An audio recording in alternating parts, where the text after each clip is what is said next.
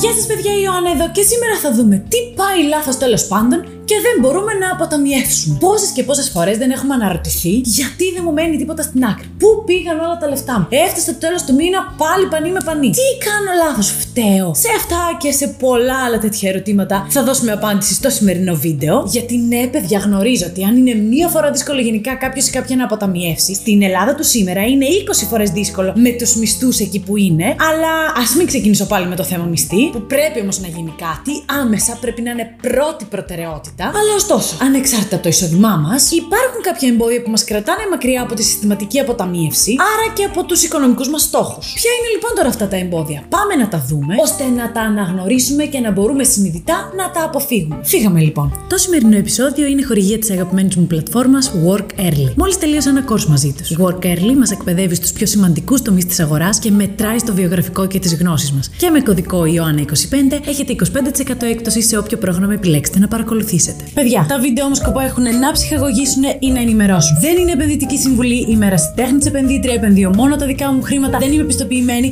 Ποτέ δεν παίρνουμε οικονομικές συμβουλές από το YouTube. Μόνο εμπιστευόμαστε τους ειδικούς και τις ειδικές. Και πάντα κάνουμε και την προσωπική μας έρευνα πριν επενδύσουμε σε οποιοδήποτε project ή σε οποιαδήποτε πλατφόρμα. Εμπόδιο πρώτο λοιπόν. Μπαίνουμε κατευθείαν στο ψητό. Δεν έχουμε προϋπολογισμό, δεν έχουμε δηλαδή budgeting plan. Και ναι, ίσως έχετε βαρεθεί να το ακούτε, εγώ όμως δεν θα βαρεθώ ποτέ να το λέω. Ξανά και ξανά ότι ο προϋπολογισμός είναι κάτι απαραίτητο, αν θέλουμε όντως να βάλουμε σε τάξη τα οικονομικά μας. Και αυτό γιατί αλήθεια, πώς μπορούμε να διαχειριστούμε αποτελεσματικά κάτι, αν δεν γνωρίζουμε πώς αυτό ξοδεύεται ή πώς αυτό κινείται. Οπότε, το καλύτερο που μπορούμε να κάνουμε είναι να αρχίσουμε να καταγράφουμε έσοδα και έξοδα. Και έχουμε μιλήσει μάλιστα αναλυτικά για το πώς μπορούμε να το κάνουμε σε αυτό το βίντεο που θα εμφανιστεί εδώ, και με αυτόν τον τρόπο το τοπίο σιγά σιγά θα αρχίσει να ξεκαθαρίζει. Δηλαδή θα είμαστε σε θέση να εντοπίσουμε πιθανές περιττές δαπάνες και να προσδιορίσουμε από πού ακριβώς μπορούμε να κόψουμε για να αρχίσουμε να αποταμιεύουμε. Παιδιά, αλήθεια, μόνο το να καταγράφουμε έσοδα και έξοδα μπορεί να μας φέρει πιο κοντά στην οικονομική μας ανεξαρτησία. Αποδεδειγμένα. Οπότε τώρα έχουμε καταφέρει το εξής σημαντικό. Έχουμε τον έλεγχο στα οικονομικά μας, τουλάχιστον οπτικά, που είναι η βασική προϋπόθεση για να μπορέσουμε κάποια στιγμή να αποταμιεύσουμε, να επενδύσουμε και να κατακτήσουμε τους οικονομικούς μας στόχους. Τώρα, εμπόδιο δεύτερο. Δεν εξοφλούμε τα χρέη μας. Και αυτό θα φανεί στην παραπάνω καταγραφή του προϋπολογισμού. Πραγματικά είναι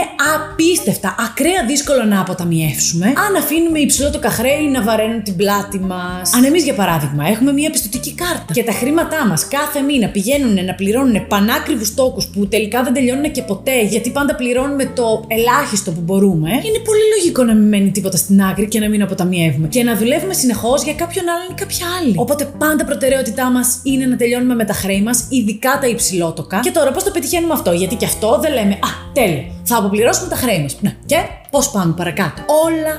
Όλα στα οικονομικά, που κανένας δεν μας το είπε αυτό το πράγμα, ούτε το σχολείο, ούτε η κοινωνία μας το έχει πει.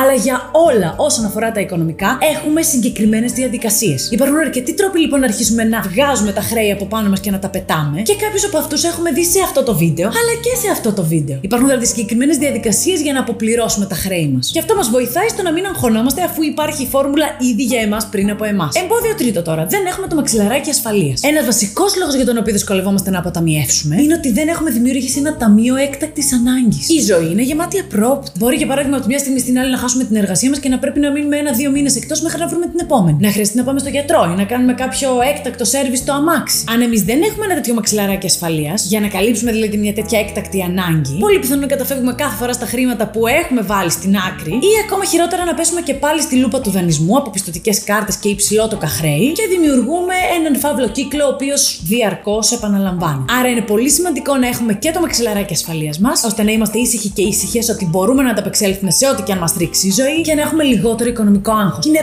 πολύ όμορφο να έχουμε λιγότερο οικονομικό άγχος. Δηλαδή δεν αποταμιεύουμε γιατί έτσι πρέπει, έτσι μας λένε. Για μας το κάνουμε, για την ηρεμία της δικής μας ψυχής και της δικής μας ζωής. Επίσης τώρα, εμπόδιο τέταρτο. Δεν γνωρίζουμε το σκοπό για να αποταμιεύσουμε. Είναι σχετικό με αυτό που λέγαμε μόλις πριν. Ότι όταν αποταμιεύουμε, το κάνουμε για εμάς. Δεν το κάνουμε έτσι γενικά. Ναι, να αποταμιεύσουμε. Πόσο να αποταμιεύσουμε? Πότε να αποταμιεύσουμε? Γιατί να αποταμιεύσουμε? Βασικό λοιπόν για να ξεκινήσουμε τη διαδικασία της αποταμίευσης είναι να ξέρουμε το λόγο της αποταμίευσης. Απλό. Γιατί καλώς ή κακώς είμαστε άνθρωποι και χρειαζόμαστε το κίνητρο στη ζωή μας. Από το πιο μικρό ως το πιο μεγάλο. Και επειδή η αποταμίευση είναι μια διαδικασία που χρειάζεται πειθαρχία, είναι πολύ σημαντικό να έχουμε ένα στόχο να μας δίνει δύναμη, κουράγιο και θάρρος να συνεχίσουμε. Θέτουμε λοιπόν συγκεκριμένους, μετρήσιμους και ρεαλιστικούς στόχους. Χωρίζουμε το στόχο σε μικρά κομμάτια και κάνουμε ένα βήμα τη φορά. Δηλαδή, παράδειγμα, έστω ότι θέλουμε να αποταμιεύσουμε 1000 ευρώ για να πάμε τον Μάιο ταξίδι στη Ρώμη. Έχοντας λοιπόν ορίσει το ποσό που χρειαζόμαστε να μαζέψουμε, αλλά και την προθεσμία, δηλαδή μέχρι το Μάιο πρέπει να το έχουμε μαζέψει αυτό το ποσό, αντί να πούμε θα αποταμιεύσουμε 1000 ευρώ, θα λέμε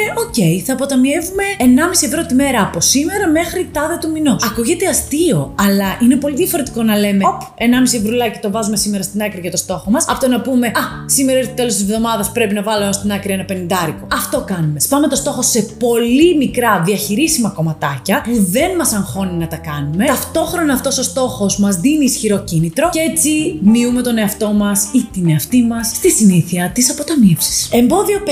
Δεν πληρώνουμε πρώτα τον εαυτό μας, την εαυτή μας.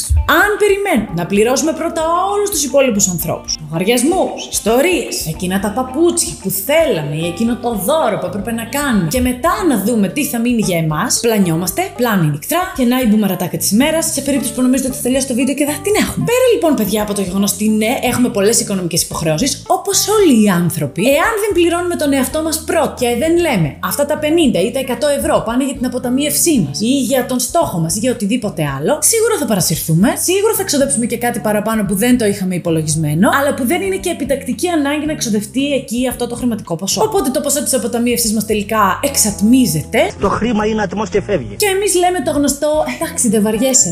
Τον επόμενο μήνα. Και οι μήνες περνάνε και δεν καταφέρουμε ποτέ να αποταμιεύσουμε και αναρωτιόμαστε τι σπταίει. Οπότε, πρώτα απ' όλα υπολογίζουμε εμάς και πληρώνουμε εμάς. Μετά όλα τα υπόλοιπα. Και όντως, όταν το κάνουμε αυτό, βλέπουμε τεράστια διαφορά στο πώς διαχειριζόμαστε τα χρήματά μας. Αφού λοιπόν εντοπίσαμε τώρα τα εμπόδια που μας κρατούν μακριά από την αποταμίευση, έχουμε κάνει τη μισή διαδρομή για να μπορέσουμε να μοιήσουμε τους εαυτούς και τις εαυτές μας σε αυτή τη συνήθεια. Και αφού τα καταφέρουμε λοιπόν να αρχίσουμε να αποταμιεύουμε, τι κάνουμε αυτά τα χρήματα? Δεν τα αφήνουμε σε κάποιο σεντούκι να κάθονται, να τα τρώει ο πληθωρισμός και να χάνουν την αξία, τα βάζουμε να δουλέψουν για εμάς. Περνάμε λοιπόν πλέον περήφανα στο επόμενο στάδιο, όπου βάζουμε τα χρήματά μας να παράγουν κι άλλα χρήματα για εμάς, όταν εμείς κάνουμε κάτι άλλο, ακόμα και όταν κοιμόμαστε, γιατί είναι άδικο και κρίμα να έχουμε κάνει τόσα σοβαρή προσπάθεια και να μην πάμε σε αυτό το επόμενο βήμα που θα μας πάει ακόμα πιο κοντά στην οικονομική μας ελευθερία. Όπου δηλαδή τα χρήματα που έχουμε βγάλει μέχρι σήμερα στη ζωή μας θα αρχίσουν να παράγουν τόσα χρήματα ικανά ώστε να μας ζήσουν για να μην χρειάζεται εμείς να δουλεύουμε αν δεν το επιθυμούμε. Τώρα έχουμε την αποταμίευσή μας, γνωρίζουμε τα εμπόδια και συνειδητά τα αποφεύγουμε. Αναμένω ερωτήσεις, απορίες για τα όσα είδαμε σήμερα ή ιδέες για επόμενα βίντεο. Αυτά από εμένα, σας φιλώ και τα λέμε αύριο.